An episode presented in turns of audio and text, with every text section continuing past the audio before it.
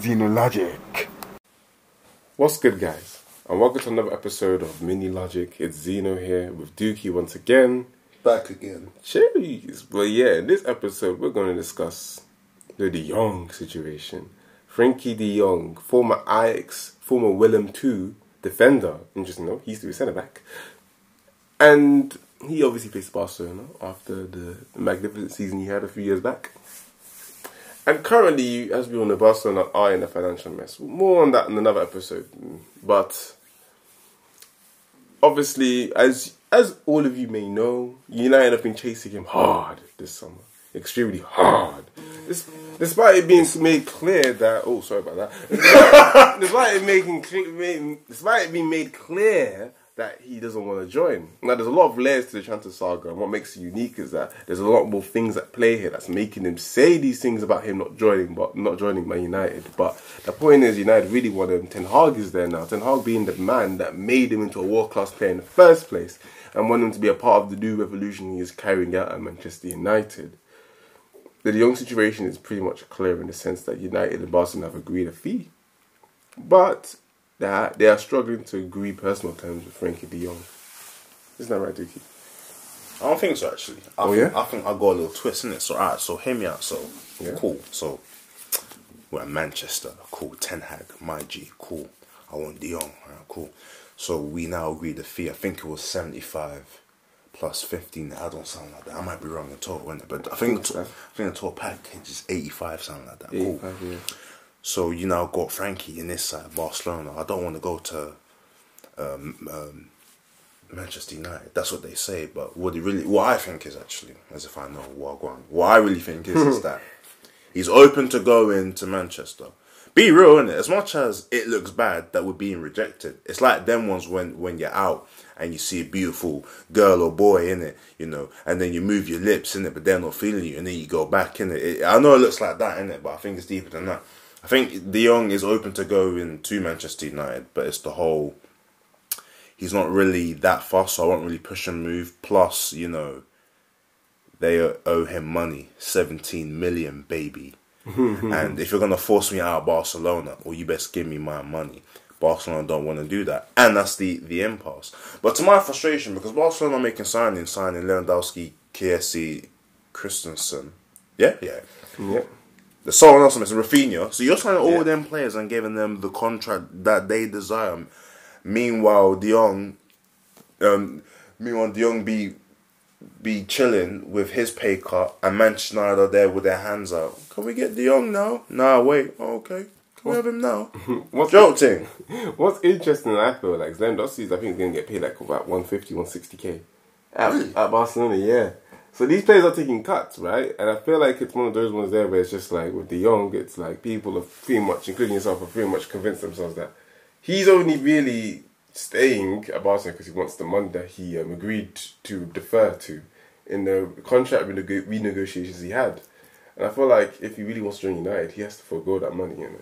That's the only way this is going to happen. True, but I do also feel like Barca are villains in this because what they're doing is morally wrong. In it. You you agreed a, you agreed a contract with said player.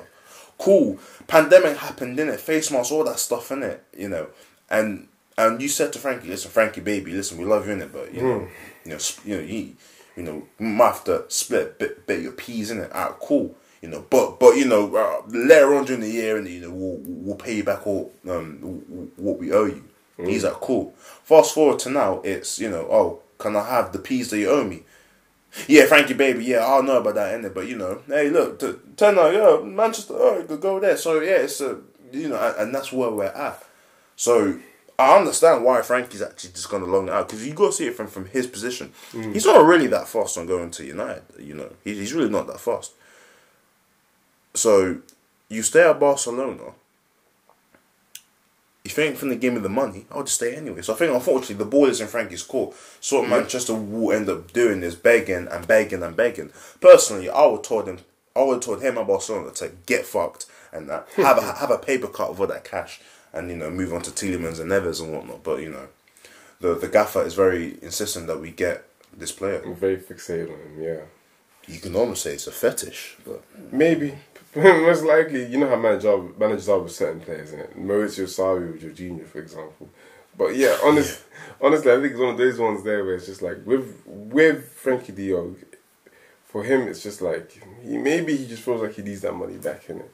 But he's not, you know. I feel like if he really wants to play for United, just leave, let go of the money because the. But that's the thing, though. But do you really want to come, come to United? You don't. So, This is the thing, so yeah. if you're gonna force me out of the club, give me what you owe me and then I'll cut. That's really the issue here. So, for the most part, I don't blame De Jong.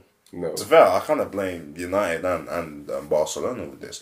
But Yeah. I do hope within the future we get clarification on Barcelona's situation Mm. because you know a billion pounds in debt. You've not cleared that in a year.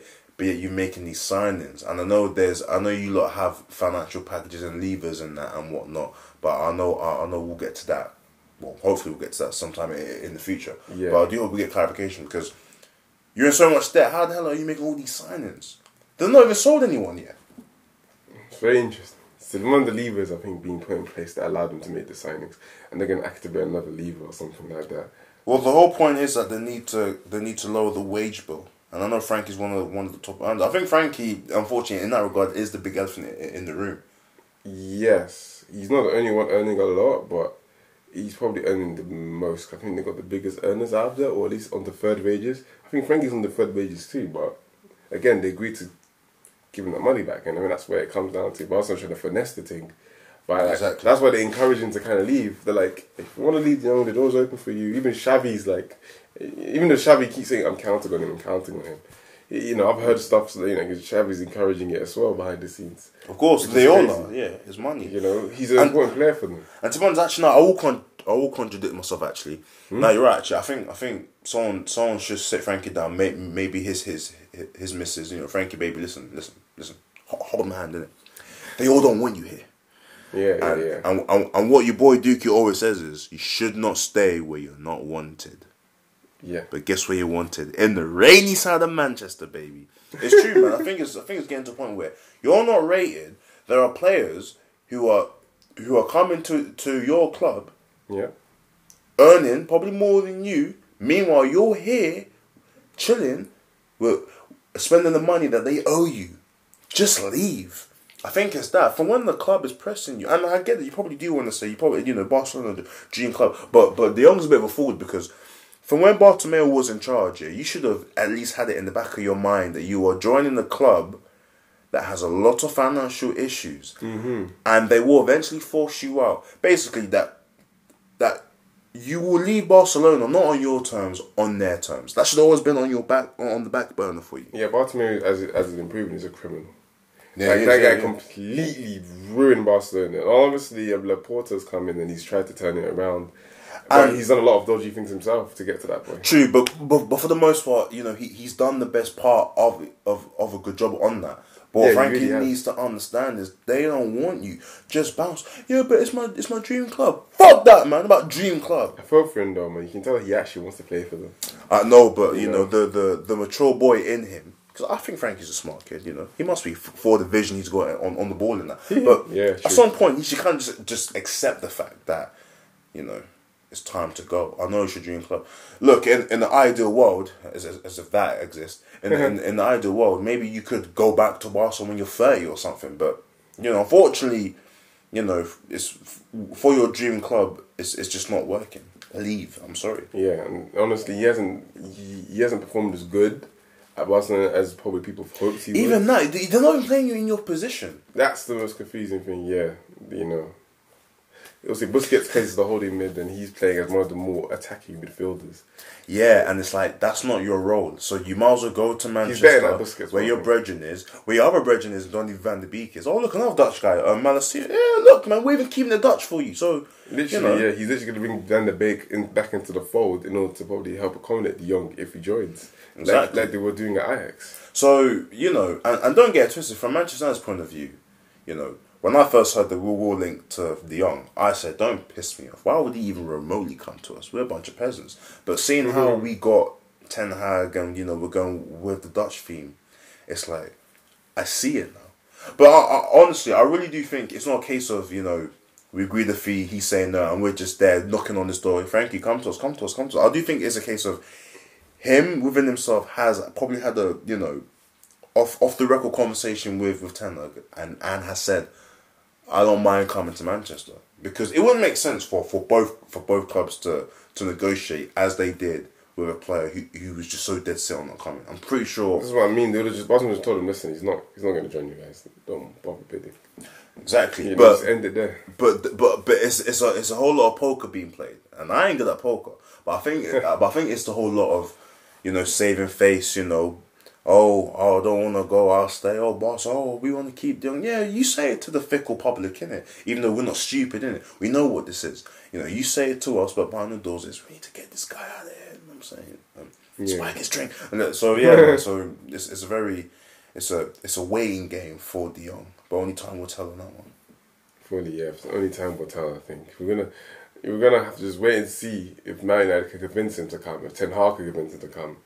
But you know, I think it's just one of those situations where, yeah, it's a really unique situation because usually when there's no smoke about fire, so there's interest there from De Jong's camp for sure. So we're gonna have to see, wait and see how that unfolds. So transfer fee's been agreed. So United right now just trying to convince the guy, Frenkie, this is where you belong. We're gonna value a lot more than Barcelona did. But yeah, I think we're gonna end it there. I think that's all for today's episode. Hope you guys enjoyed, and yeah, we'll catch you in the next one. Mini Laje.